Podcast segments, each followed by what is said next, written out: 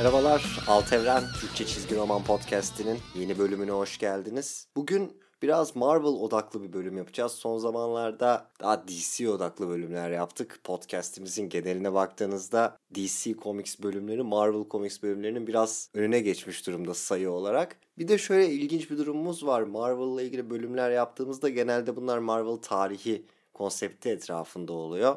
Gerçi yaz aylarında böyle güncel serilere baktığımız bir bölüm yapmıştık ama Marvel'a baktığımızda ağırlıklı olarak tarihe bakıyoruz. Biraz da güncel hikayelere, güncel çizgi romanlara bakalım istedim. Bu konsept etrafında bir bölüm yapalım istedim. Ama Marvel'da enteresan bir dönemdeyiz. İlginç çizgi romanlar çıkarıyorlar. Güncel bir bölüm yapalım derken yine Marvel'ın kendi tarihine baktığı bazı çizgi romanlardan e, yola çıkan bir e, kurgu oldu. Böyle çizgi romanlar var şu anda. Marvel biraz da bu 80. yıllarının etkisiyle kendi tarihlerini anan, kendi tarihlerini hatırlayan e, bazı çizgi romanlar çıkartıyor. Bunlar da konsept olarak baktığınızda hep e, bu yapıdaymış gibi gözüküyor. Yani bir takımın veya bir karakterin geçmişini anlatan hikayeler gibi gözüküyor. Ama serilere tek tek baktığınızda veya kendi içlerinde ufak bir gruplama yaptığınızda aslında bunlar içinde de farklı yapılar olduğunu görüyorsunuz. Nedir bahsettiğim seriler? Dört tane çizgi roman tanıtmaya çalışacağım size kısaca. İki tanesi Grand Design etiketi altında sunuluyor. X-Men Grand Design ve Fantastic Four Grand Design. Bir bunlardan kısaca bahsedeceğim. Daha sonra Spider-Man Life Story çizgi romanından bahsedeceğim. Bu sadece bir tarihçi okumak e, amacıyla okuyacağınız bir çizgi roman değil. Gerçekten son dönemlerin en iyi e, kısa serilerinden, limitli serilerinden biri olarak da görülüyor genel olarak. Bir de tam artık bu bölümde bahsettiğimiz konuya e, başlığıyla bile birebir uyan History of the Marvel Universe, Marvel evreninin tarihi çizgi romanı var. Ondan bahsedeceğiz. Hatta önce ondan başlayacağım. Sonra Grand Design çizgi romanlarını kısaca e, tartışacağız. Son olarak da belki de en çok vakit ayırmamız gereken e, Life Story'den, Spider-Man Life Story'den bahsederek bu kısa bölümü tamamlayacağız. Dediğim gibi önce History of the Marvel Universe'den başlayalım. Bu tarz çizgi romanları düşündüğünüz zaman aslında en çok hitap edecek kitlelerden bir tanesi Marvel evrenine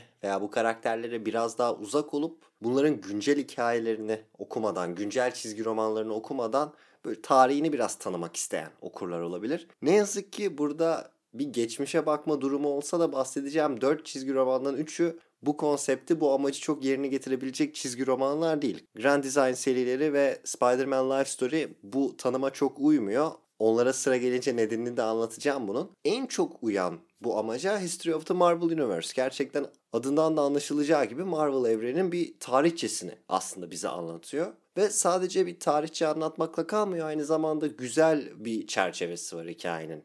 E, Marvel evreninin yaratılışıyla ilgili, yaratılma şekliyle ilgili e, bazı hikayeler, bir ufak mitoloji vardır. E, çok detayına girmeyeyim ama bir evren öncesinde var olmuştur. O evren yok olur ve o evrenden geriye sadece bir şey, bir kişi e, kalır. Galan isimli bir e, hayatta kalan son bir hatırası vardır o evrenin. Galan daha sonra yeni evrenin oluşumu ve sonrasında Marvel evreninde bildiğimiz Galactus haline gelir. Yani Galactus aslında bir önceki evrenden son hayatta kalan kişidir ve böyle çeşitli hikayelerde özellikle Fantastic Four etrafında veya yine böyle hani Marvel evreninin sonuyla veya işte tarihçesiyle ilgili hikayelerde hep bir şey mesajı vardır. Sona kalan da yine o, o olacak. O ve bir de ilginç bir karakter Franklin Richards olacak. Fantastic Four'daki Reed Richards ve Sue Storm'un oğlu. Aşırı güçlü bir karakter olan ama tabii bir çocuk olduğu için bu potansiyeline çoğu hikayede görmediğimiz Franklin Richards evrenin sonuna kadar hayatta kalacak. Ve bu ikisi bir sonraki evrenin doğuşunu görecek şeklinde göndermeler, imalar bulunur çeşitli çizgi romanlarda. Bu hikayede de aslında bu yapıyı görüyoruz. Bu ikili evrenin sonunda birbirleriyle deyim yerindeyse böyle dertleşerek konuşarak eski evreni hatırlıyorlar. Ve Galactus biraz da bu evrenin yok olmasıyla içindeki enerji, hayat enerjisi, o kozmik enerji yavaş yavaş çekilirken son anlarında hayatta kalabilmek için e, son gücüyle kendini zorluyor bir hikaye anlatmaya ve bu şekilde bu çerçeveden Marvel evreninin bütün tarihçesini dinlemiş oluyoruz. Tabii ki 6 sayılık bir çizgi roman olduğu için öyle çok detaylı ve her şeyin açıklandığı bir yapı yok. Ama bu çizgi romanı okuduğunuzda diğerlerinin aksine hakikaten Marvel evreninde önemli olan pek çok kavramı veya belki çeşitli çizgi romanlarda görmüş olabileceğiniz ama tam olarak da ne olduğunu hatırlamadığınız, bilmediğiniz şeyleri görebiliyorsunuz. E, hızlı bir çizgi roman tabii ki. Bütün bu 70-80 senelik tarihçeyi 6 sayıya sığdırmak zorunda olduğu için hızlı ilerleyen bir çizgi roman. Ee, ama mesela Grand Design örnekleriyle karşılaştırdığınız zaman yine de bir akış ve daha sakin bir ilerleyiş var. Aynı zamanda da dediğim gibi güzel bir çerçeve içinden sunuluyor bu hikaye. Ve güzel bir noktası da özellikle son yıllardaki hikayeleri okuduysanız atıyorum mesela 2000'li 2010'lu yılların hikayelerini falan okuduysanız e, ama daha önceki dönemlere nasıl bağlandığını bunların biraz kafanızda oturtmakta zorlanıyorsanız onlar da var. Yani hakikaten e, sonuna kadar getiriyor işi. En son güncel Avengers serilerine kadar bağlıyor. Tabi e, çizgi romanın yazarı Mark Waid bu konularda çok bilgili bir isim. Böyle serilerde böyle arşiv işlerinde daha önce yer almış birisi. Dolayısıyla keyifli bir şekilde Marvel tarihini böyle kısaca hatırladığınız e, geniş çaplı büyük kozmik boyutları da olan bir çizgi roman e, size sunuyor. History of the Marvel Universe. Bu açıdan da dediğim gibi hem bu konsepti iyi yansıtan hem de e, çizgi romanın adını iyi yansıtan bir seri. Ve böyle şeylere meraklıysanız tavsiye edebileceğim bir çizgi roman. Grand Design serileri bundan biraz ayrılıyor. E, Grand Design'ın da önce sanatçılarından bahsedeyim, yazanlardan, yazıp çizenlerden bahsedeyim. Ed Piskor, X-Men Grand Design serisini yazıyor. Üç kitaplık bir seri. Daha doğrusu ikişer sayılık üç çizgi roman serisi olarak e, konumlandırılıyor. X-Men tarihinin farklı bölümlerini anlatan Toplam 6 sayı yine okumuş oluyorsunuz. Fantastic Four Grand Design yazarı ve çizeri ise Tom Scioli. İkisi de aslında daha çok bağımsız piyasada yaptıkları işlerle tanınan çizgi romancılar. Fakat aynı zamanda Ed Piskor'un X-Men'e karşı e, Tom Scioli'nin de dolaylı olarak Fantastic Four'a karşı bir e, hayranlıkları, bir sevgileri var. Ve böylece iki konsept bir araya geliyor. Bağımsız çizgi roman piyasasının, bağımsız çizginin e, iki önemli ismi Marvel çizgi romanlarıyla Marvel karakterleriyle bir araya geliyor. Burada da konsept aslında büyük ölçüde aynı. Yani Fantastic Four Grand Design'da da X-Men Grand Design'da da hızlı bir şekilde bu karakterlerin, bu takımların tarihçesini okuyorsunuz. Ee, şöyle ifade edebilirim. Düşünün ki yüzlerce sayılık Fantastic Four külliyatının her çizgi romanı, her hikayesi bir panele sığdırılıyor ve daha sonra hızlı bir şekilde devam ediyor. Her iki çizgi romanın da güzel boyutları var. Özellikle Fantastic Four'da şunu söyleyebilirim. Mesela biliyorsunuz Fantastic Four biraz daha e, kozmik konularla, bilim kurguyla falan daha yakından alakalı bir seri. E, dolayısıyla çok fazla zaman yolculuğu hikayesi falan da oluyor. Aynı durum X-Men'de de var ama Fantastic Four'un zaman yolculuğu hikayeleri daha önce ve daha saçma şekillerde oluyor. Böyle korsanların zamanına gittikleri falan hikayeler var o Jack Kirby Stanley dönemini okursanız, ilk yaratıldıkları dönemi okursanız ve bu zaman yolculukları da bu işin içine dahil ediliyor. Yani düşündüğünüz zaman bir şeyin tarihçesini yapmaya çalışıyorsunuz. Tarihçiye nereden başlayacaksınız? Orijinlerinden mi başlayacaksınız? Yoksa zamanda geriye gittikleri süreçlerden mi? Bir de tabii zaman yolculuğu dediğiniz zaman işin içine giren paradokslar vesaireler de oluyor. Bütün bunları da kullanan, bunları kullanmaktan çekinmeyen bir seri. Ama tabii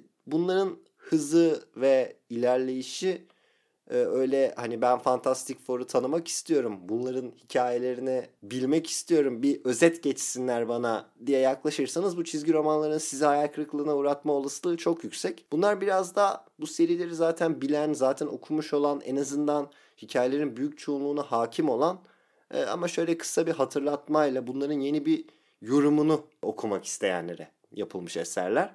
Ee, şöyle güzel bir örnek e, verebilirim size tam ne olduğunu kafanızda canlandırmanız için. Diyelim ki sevdiğiniz iki farklı müzik türü var. Yani birbirinden çok farklı türler ama siz ikisini de dinlemekten büyük keyif alıyorsunuz ve ikisini de yerine göre çok sık dinliyorsunuz. İkisine de aşinasınız. Ee, örnek olsun mesela diyelim heavy metal dinliyorsunuz. Iron Maiden hayranısınız veya Metallica hayranısınız. Ama bir yandan da mesela klasik müzik, piyano böyle çalışırken bir şeyler okurken dinlenecek sakin piyano eserleri falan dinlemekten hoşlanıyorsunuz. Ve daha sonra bir albüm çıkıyor. Iron Maiden'ın veya Metallica'nın bütün şarkıları sadece piyano ile yeniden yorumlanmış. Sakin bir şekilde aynı melodiler e, piyanoda tekrar yaratılmış. Bu öyle bir şey ki mesela sadece piyano seven birisi bunda çok bir şey bulmayabilir. Sadece Iron Maiden'ı seven birisi e, böyle bir şey dinlediğinde sıkıntıdan ölebilir. Ama her ikisini de dinliyorsanız, her ikisi de hoşunuza gidiyorsa İkisinin birleşmesini de dinlemek enteresan bir deneyim. Belki açıp hayatınızın sonuna kadar dinleyeceğiniz bir şey değil ama Hani mutlaka bir iki kere dinleyeceğiniz, bakacağınız, merak edeceğiniz bir şey. Burada da aynı durum var. Yani hem Ed Piscor hem Tom Scioli bağımsız dünyanın karakteristik çizgileri olan sanatçıları. Yani mesela Ed Piscor örneğini düşündüğünüz zaman e, çizgisine baktığınızda tanıyacağınız bir isim. O yüzden onun gelip bir X-Men çizgi romanı yazması, X-Men tarihini kendine göre yorumlaması, e, aynı şekilde Scioli'nin Fantastic Four'u yapması enteresan şeyler. Benim için Fantastic Four örneği biraz daha ilginç. Tom Scioli'nin enteresan bir tavrı, enteresan bir ilham kaynağı var e, çizgi romanlarda. Çizgi roman çizerken bir sanatçının tarzını yeniden yaratarak çiziyor. Büyük bir Jack Kirby hayranı.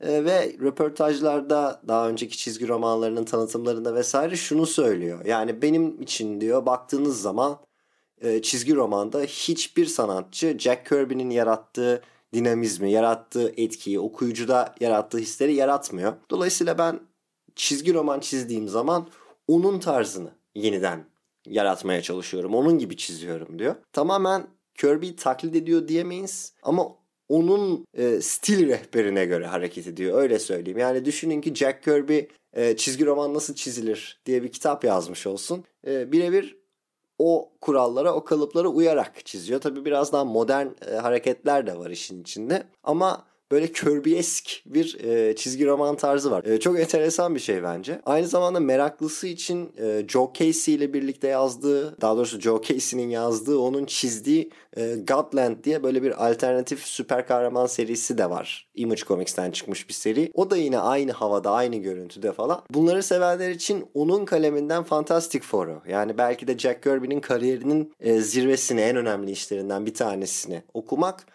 çok keyifli olabilir. Bunlar biraz daha böyle seriler. Yani iki farklı şeyi seviyorsanız hem X-Men seviyorsanız tarihini biliyorsanız hem de Ed Piscor'u seviyorsanız mesela alıp okuyup keyif alabileceğiniz hem nostalji yaşayabileceğiniz hem de her şeyi yeni bir yorumla tekrar görebileceğiniz seriler. Genel olarak bir tavsiye ise tabii ki Spider-Man Life Story serisi. Bu da yine 6 sayılık bir çizgi roman ve her bir sayı Spider-Man'in hayatındaki, Spider-Man'in kariyerindeki bir 10 yılı konu alıyor. Yani 60'lar, 70'ler, 80'ler, 90'lar, 2000'ler ve 2010'lar 6 sayıda e, olay bitiyor. Tabii eğer şu ana kadar dinlediğiniz kadarıyla şöyle bir şey geçtiyse kafanızdan ya tarihçeyi, marihçeyi bilmem neyi boş ver de okuyacak güzel bir çizgi roman, okuyacak güzel bir hikaye istiyorum ben diyorsanız o zaman bu dörtlü içinde okumanız gereken Spider-Man Life Story. Çünkü bu çizgi romanın yaratıcı ekibi işe farklı bir şekilde yaklaşıyor.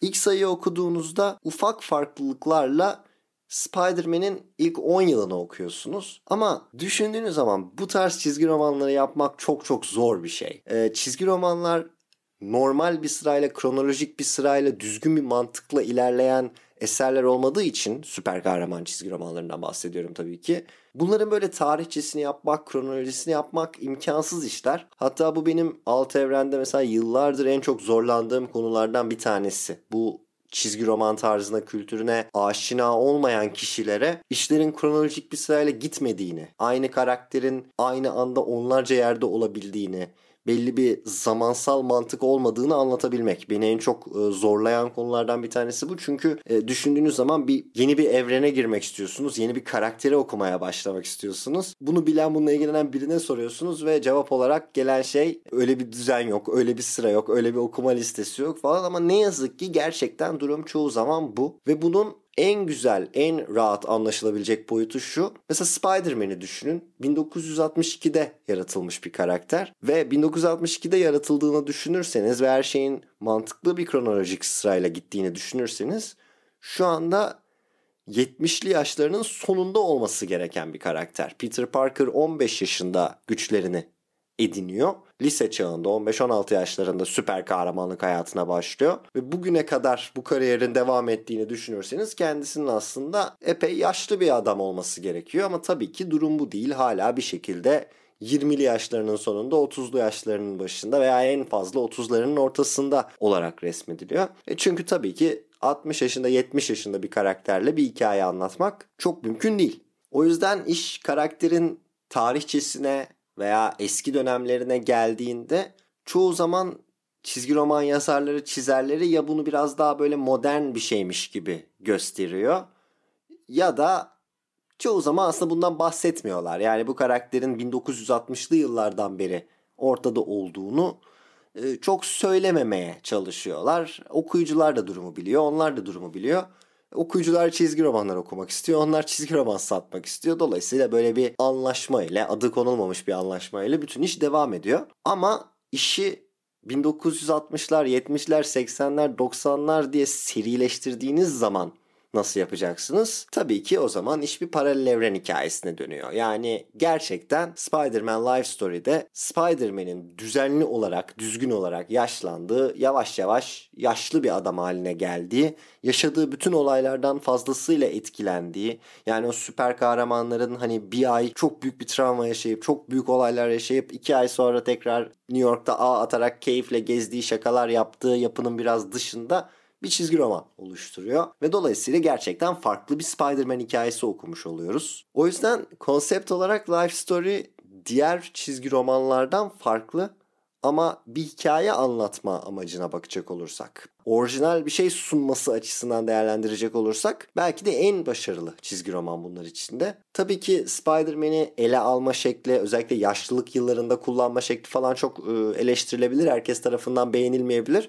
Ama dediğim gibi sonuçta bu asıl Spider-Man'i ana devamlılığı vesaire etkileyen bir hikaye değil. O yüzden çok bir problem olacağını da zannetmiyorum. Ve bana sorarsanız genel olarak dediğim gibi başarılı bir çizgi roman. Spider-Man'in tarihinde çok enteresan olaylar var. Karakterin karakterin zorlu dönemleri var. Hem evren içinden baktığınızda Peter Parker olarak hem de e, çizgi roman okuyucuları olarak. Mesela bunlardan Belki de bunu söylerken bazılarınızın aklına gelmiş olacak bir örnek. E, Clone Saga dönemi. Spider-Man'in klonlarının ortaya çıktığı e, ve bunların böyle giderek karmaşık hale gelen bir hikaye içinde sayısının arttığı hatta orijinal Peter Parker'ın, orijinal Spider-Man'in kim olduğu sorusunun bile gündeme geldiği bir dönem Peter Parker'ın kendisini klon zannettiği böyle karmaşık bir dönem var. Ve aslında bana sorarsanız bu çizgi romanında ana kurgusu bunun etrafında dönüyor. Ee, Spider-Man'in tarihindeki pek çok önemli şeyi değiştirmekten çekinmiyor bu seri. O yüzden 60'ları, 70'leri, 80'leri okuyup ha demek ki o yıllarda böyleymiş gibi bildiğinizi düşünmeyin. Çünkü pek çok şey epey değişiyor. Ve bunların değişmesiyle birlikte Üçüncü sayıdan itibaren tamamen bu klon meselesi üzerinden ilerliyor seri. Ee, ve sonunda da Spider-Man'in artık en yaşlı olduğu dönemde yeni süper kahramanlara artık akıl hocalığı yaptığı bir devirde 6. sayı ile birlikte seri tamamlanıyor. Dediğim gibi enteresan bir çizgi roman, farklı bir çizgi roman. Spider-Man'in farklı dönemlerini ilginç şekillerde ele alan, yaratıcı şekillerde ele alan bir çizgi roman. Ee, ve genel olarak bu akışı okumak, bu karakter gelişimini okumak zevkli. Eleştirilebilecek noktaları yok mu? Bence var. Mesela Yine sonuçta bütün bir 10 yılı tek bir sayıya sığdırma amacı olduğu için her ne kadar bunu seri içinde e, bütün 10 yılı anlatmak yerine tek bir noktaya daha çok odaklanarak yapsa da seri bazı şeyler çok hızlı oluyor seri içinde. Bir tane sahneyi anlatacağım sadece size örnek olarak. E, ikinci sayıdan bir sahne ama ilk sayıda da biraz arka planı var. İlk sayıda 1960'larda Spider-Man olduktan sonra Peter Parker şöyle bir ikilem yaşıyor. Benim süper güçlerim var, insanlara yardım edebilirim. Süper kahramanlık yapıyorum New York'ta hayatlar kurtararak bunu yapmaya çalışıyorum. Ama acaba şu anda ülkemin en büyük problemi olan Vietnam Savaşı'na da katılıp orada askerlerimizi kurtarmam gerekir mi? Ee, gibi bir ikileme düşüyor. Daha sonra bu ikilem kafasını bayağı kurcalasa da Kaptan Amerika ile bir karşılaşma sonrasında bundan vazgeçiyor ve kendi yaptığı şeyin doğru olduğuna karar veriyor. Tabi burada şöyle bir ufak sorun oluyor. Kendi arkadaş grubu içinden e, Flash Thompson Vietnam'a gidip orada ölüyor bu hikaye kurgusu içinde. E, dediğim gibi bu arka planı. ikinci sayıda şöyle bir sahne var. Peter o sırada Harry Osborn'la nişanlı olan Mary Jane ile karşılaşıyor. Bir gece kulübüne gidiyor ve Mary Jane ile karşılaşıyor. Ve Mary Jane Peter Parker'ı görünce o Peter falan diye bunun kollarını atlıyor. Ve böyle aşırı sempatik, aşırı mutlu e, bir tavır var ortada.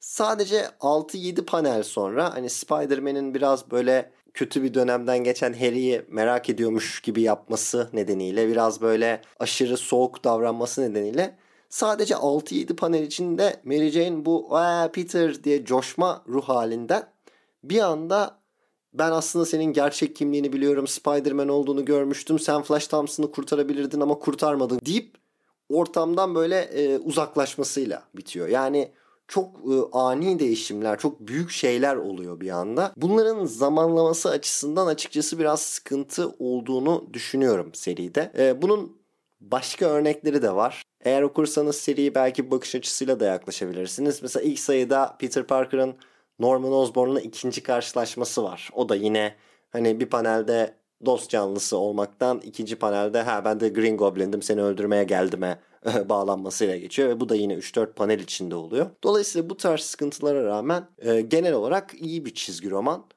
En azından farklı bir şey okuyorsunuz. Bu sefer de sevdiğiniz iki müzik türünün farklı bir şekilde birleşmesi gibi değil de farklı bir müzik türü dinlemek gibi diyeyim. Sonuç olarak bu da Spider-Man Life Story ile ilgili kısaca söylenebilecek birkaç basit şey.